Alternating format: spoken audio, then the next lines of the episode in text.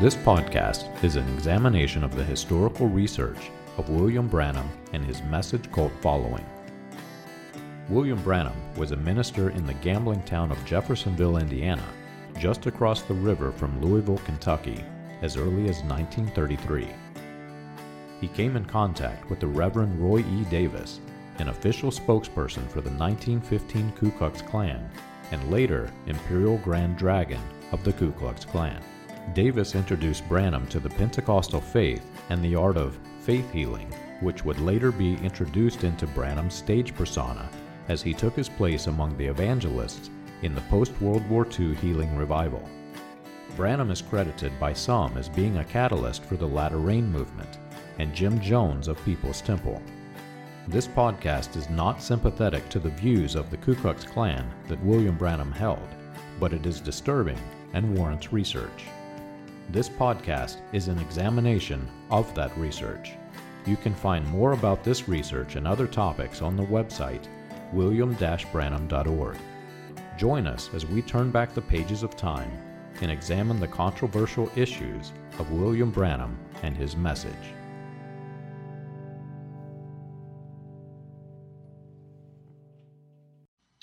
Early in the Old Testament, God chose the children of Israel to be His chosen people. They were the elected, the ones that God chose to be like a bride for a bridegroom. They were surrounded by religious cults practicing idolatry. And in Ezekiel 16, God spoke through Ezekiel to remind them of where they came from and where they were going. In God's eyes, they were the underdog. They were the pitiful race that the worshippers of Baal despised. God said, "Your origin and your birth are of the land of the Canaanites. Your father was an Amorite and your mother a Hittite. And as for your birth, on the day you were born, your cord was not cut. Nor will you wash with water to cleanse you, rubbed with salt, nor wrapped in swaddling cloths. No, I pitied you, to do any of these things for you out of compassion for you. But you were cast out into an open field, for you were abhorred on the day that you were born." It's easy to compare the cord that is still attached to the child in this analogy, especially considering the peoples that are mentioned, the Amorites and the Hittites. While God chose them to be His people, they were still attached to their forefathers. But God wanted them to be separate. Like a bride to her husband, God wanted Israel to separate from her parents to become His chosen.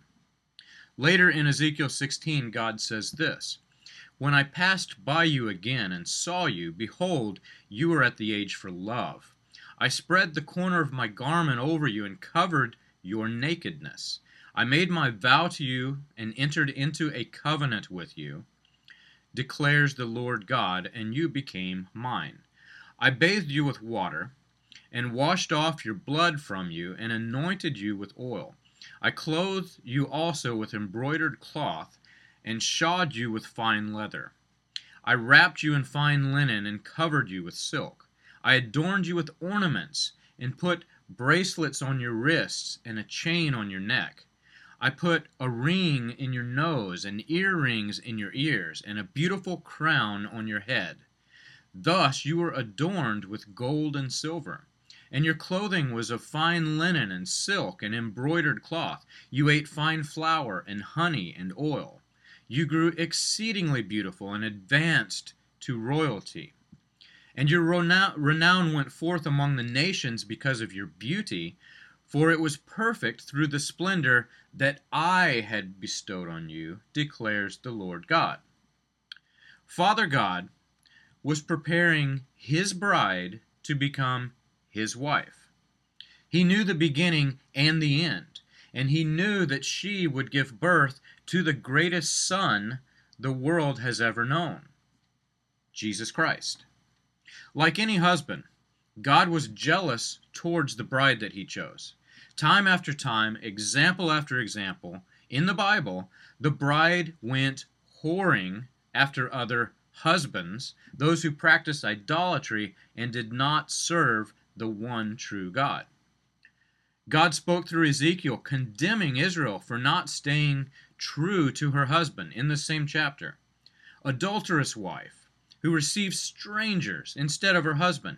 Men give gifts to all prostitutes, but you gave your gifts to all your lovers, bribing them to come to you from every side with your whorings.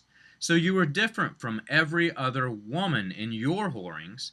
No one solicited you to play the whore, and you gave payment while no payment was given to you. Therefore you were different. Like a bride for her husband, the children of Israel did not choose God. God chose them. And they were not perfect. They were far from it. Israel was never able to submit herself wholly before her husband. Time after time, the children of Israel proved that they could not make themselves holy through works of the law. But she was the bride for the bridegroom, one that would bear a son that would save the world from sin. After calling Israel the greatest whore that was or ever was to come, worse even than Sodom, God gave a promise. The sisters, speaking of the Gentiles, not Jews, would be given to Israel as daughters. Previously in the chapter, God said that the older sister was Samaria and the younger sister was Sodom.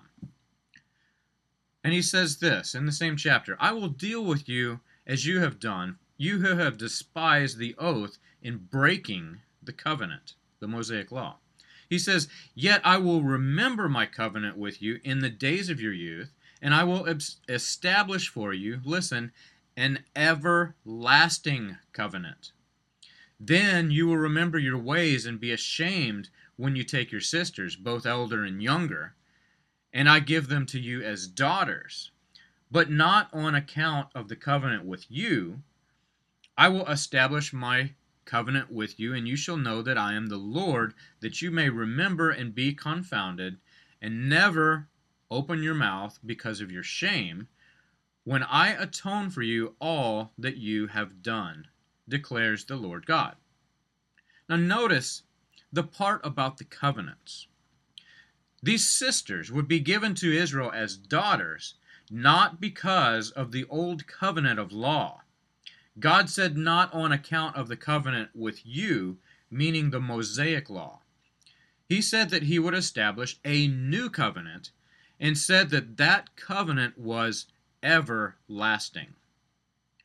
Under Darby's dispensational doctrine that trickled down through Clarence Larkin, heavily influenced those coming from the Azusa Street Revival, and was plagiarized by William Branham as divine revelation from God, the age of the old covenant being replaced with the new covenant fits into that theology.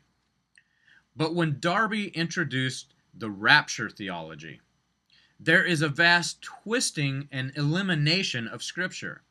Darby was just one in the many line of religious men who created elitist groups, people who falsely believed that their little group was more special than all other Christians. And he placed an end to the dispensation of grace. He took God's eternal covenant and taught that it was only eternal until the next dispensation. Listen to this twisting of Scripture by William Branham just to promote Darby's false teaching of the everlasting covenant of grace. Branham says this, 1954, The Mark of the Beast, "Remember, Gentiles are only limited amount of time for grace." Compare those two. Eternal, says God, limited, says Branham. The Bible said they would trod down the walls of Jerusalem, Jesus said, till the Gentile dispensation would be finished. He says, that's right. It's got a definite set of time. So again, we have Branham saying a definite set of time, and we have God saying, this is an everlasting covenant. It's the eternal covenant of grace. In fact, Compared to Darby, William Branham took it a step further, falsely teaching that we should already be past the dispensation of grace, but that we did not yet have rapturing faith. Branham tried to take the everlasting covenant of grace, and he tried to make it end during his ministry. There are really only two schools of thought concerning the body of Christ. We have the description given in the New Testament by Paul and the apostles. That is the truth that the body of Christ reaches vast areas of the earth and being one with God. Under Paul's teaching, there are no special parts of the body of Christ, no foolish virgins that will be cut off from the body to receive a lesser portion. But then we have the teaching of William Branham, but it was not his own. He copied from John Alexander Dowie and Clarence Larkin, John Darby, the entire trail of false teachers leading all the way back to what many would call a witch, Jane Lead, the mystic prophet. These false teachers promoted division and separation. The elite Christians must separate themselves from every other person who believes Christ to become more spiritually enlightened. Faith in Jesus Christ is not good enough. They must earn their special reward that all the other members of the body of Christ, they mistakenly thought, would not receive. While Branham claimed that he taught the same message that Paul preached in a false or faked vision, this message of separation is an opposing stance from the teachings of Christ that spread down through the apostles and was proclaimed by Paul to the early church. While the false teachers instructed to separate, Paul says this in Ephesians 4:16, "From whom the whole body, joined and held together by every joint with which it is equipped, when each part is working properly, makes the body to grow so that it builds itself up in love." This was the same in all of Paul's letters. He warned us that false teachers would rise, usually associated with false prophets, and they would try to sever the body of Christ. They would try to come and create divisions. It's a battle strategy by Satan. Divide the body of Christ and make them fight against themselves rather than the true evil that Christ sent us to fight. To the Romans, Paul says this, "I urge you, brothers and sisters, to watch out for those who cause divisions, put obstacles in your way that are contrary to the teaching that you have learned. Keep away from them." Romans 16:17. To the Corinthians, Paul repeats himself. He says, "I appeal to you, brothers, in the name of the Lord Jesus Christ, that all of you agree with one another in what you say, and that there be no divisions among you, but that you be perfectly united in mind and thought." 1 Corinthians 1:10. When these false teachers come preaching, promoting this special group that was supposed to be better than all of the other Christians, they had to twist and actually omit large portions of Scripture. Each instance in the Old Testament speaking of God's bride was twisted to apply to the new covenant bride of Christ, not the bride Ezekiel spoke about, which was the children of Israel. How many times have you heard Ezekiel 16 preached in any of the recording sermons of William Branham? How many times from behind the pulpits of the cult churches have you heard of God's faithless bride that would be given Sodom as one of her daughters? How she was the great whore, or how God's bride wore earrings and a nose ring. Any time that your doctrine has to omit portions of Scripture that seems to fit, your doctrine is false. This twisting of Scripture, taking passages that are speaking to God's bride, who was to produce the Son of Man, and pointing them to the bride of Christ could not be done without first denying the supreme deity and the fullness of God. That is why you find William Branham sometimes praying to the Holy Spirit, calling the Spirit the third person of the Trinity, while at other times preaching dualism, just a father and a son. Mostly he preaches modalism, God is one like your finger. To falsely call God's bride, the bride of Christ, you must first deny the triune nature of God. Christ must become the Father, and then they're all one bride. Like Charles Taze Russell and his Jehovah's Witness teaching, you must take Jehovah of the Old Testament and you must call him Jesus of the New. You must take the word Elohim, which has a translated plural meaning, and make it one like your finger. That's why the churches do not preach Ezekiel 16. It's avoided like the plague. Search the 1124 sermons by William Branham. Search it for Ezekiel 16. You'll be shocked. Not a single time, not one, is this passage mentioned because it completely unravels his entire platform of ministry. Not the platform that the man fell paralyzed, ran screaming, died 6 weeks later, was still suffering from the same cancer, but the platform that was the entire foundation for his rapturing faith, or his word bride, or his third pull, or his Malachi 4 ministry. In other words, quick, hide the scripture, tear it from your Bibles like my sons tore the flyleaf out, and hide it quickly from your people in the desk drawer. Better yet, burn it.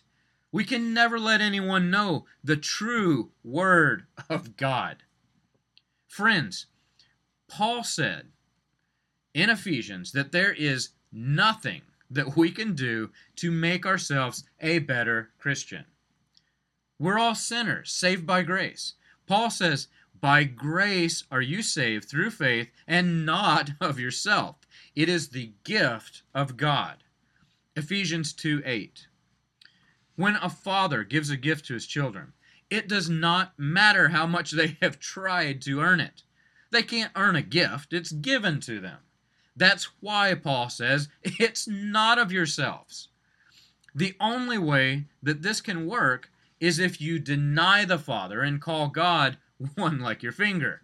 That's why that he does this. This is the only way that you can deny that he gave us the gift. The only way that you can deny that God's bride gave birth to the Son of God, and quite frankly, deny that God's Son was the creator of the heavens and the earth, just as the Bible plainly states. To deny the eternal sonship of Christ, you must also deny that the world was even created, because Jesus Christ was the creator. To deny God's everlasting covenant of grace, and to deny that other Christians are in the body of Christ, to deny this is to deny Christ himself. Paul said that we are one with Christ, one body that is bound with every fiber of the body. Therefore, to deny other members of the body in your elitist cult that claims to be Christian, you are actually denying Christ. This makes your cult anti-Christ. Listen to Paul's message, which is polar opposite of William Branham's message, or the cult that is called the message. Paul says this, For just as the body is one and has many members, and all the members of the body through many are one body, so is it with Christ. For in one Spirit we are all baptized into one body. Jews, Greeks, slaves, or free are all made to drink one Spirit. For the body does not consist of one member, but of many. In other words, the body that is of Christ is not just you guys who think you are holy because you believe this guy was a prophet. There are many members in the body of Christ. Paul continues, if the foot should say, Because I'm not a hand, I do not belong to the body. That would make it no less part of the body. And if the ear should say, because I'm not an eye, I do not belong to the body, that would not make it any less part of the body. If the whole body were an eye, would it have the sense of hearing? If the whole body were an ear, would it have the sense of smell? But as it is, God arranged the members in the body, each one of them as he chose. But as it is, God arranged the members in the body, each one of them as he chose. If we were all a single member, where would the body be? As it is, there are many parts, yet one body. The eye cannot say to the hand, I have no need of you. Or again, the head to the feet, I have no need of you. Listen to what Paul is saying here. Just because the cult is the foot, it can't say to the hand, the Baptist, because you're not a foot, you're not part of the body. Or to the ear, the Wesleyans, the eye, the Methodists. Take the number of cult members who look at any other Christian in any of the denominations and examine their thoughts against that Christian. Cannon fodder. All others who do not believe the lies of their false prophet have taken the mark of the beast, they say. But if you take any member of any of the other Christians, look at their walk in love with Christ. A Methodist is not going to look at the Baptist with a scornful eye, thinking that their member of the body is no longer part of the body of Christ. They love each other as Christians. They do not have the cult mindset programmed with the separation teaching from wolves in sheep's clothing. And they may not have everything exactly right. Paul says that some parts of the body of Christ are weaker than others, but he doesn't say to cut them off. How many of you would cut off your leg when it has a bruise? On the contrary, Paul says. He writes, on the contrary, the parts of the body that seem to be weaker are indispensable. And those parts of the body that we think less honorable, we bestow the greater honor. And our unrepresentable parts are treated with greater modesty. Which of our more presentable parts do not require this modesty? Think of that. Though that totally unravels William Branham's doctrine of modesty. He says that the modest parts, the ones that obviously are for reproduction, he says that they require the greater modesty. He says, which our presentable parts do not require. He says, but God so composed the body, giving greater honor to the part that lacked it, that there may be no division in the body, but that the members may have the same care for one another. See Paul's message. No division, no separation. We are all part of the body of Christ, all Christians, because we're given a gift, the gift of grace through faith in Jesus Christ, the everlasting, not soon to end dispensation, the everlasting covenant of grace. Paul continues, if one member suffers, all suffer together. If one member is honored, all rejoice together. Now you are the body of Christ and individually members of it. And God has appointed in the church, first, apostles, second, prophets, third, teachers, then the miracles, then the gifts of healing, the helping, the administrating, and various kinds of tongues. He asks, are all apostles? He asks, are all prophets? Do all speak with tongues? Do all interpret? Paul says, but earnestly desire the higher gifts. When the Azusa Street Revival first broke out and paved the way for cult leaders like William Branham, they focused on the gifts.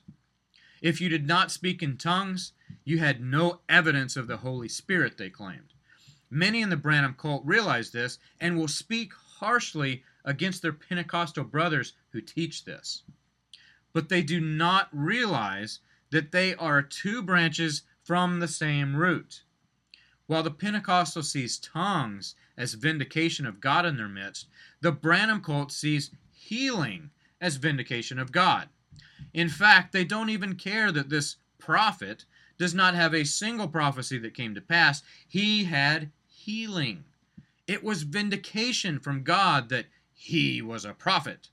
Who cares that he lied in practically every sermon about himself or his past or his present or the future or even Scripture?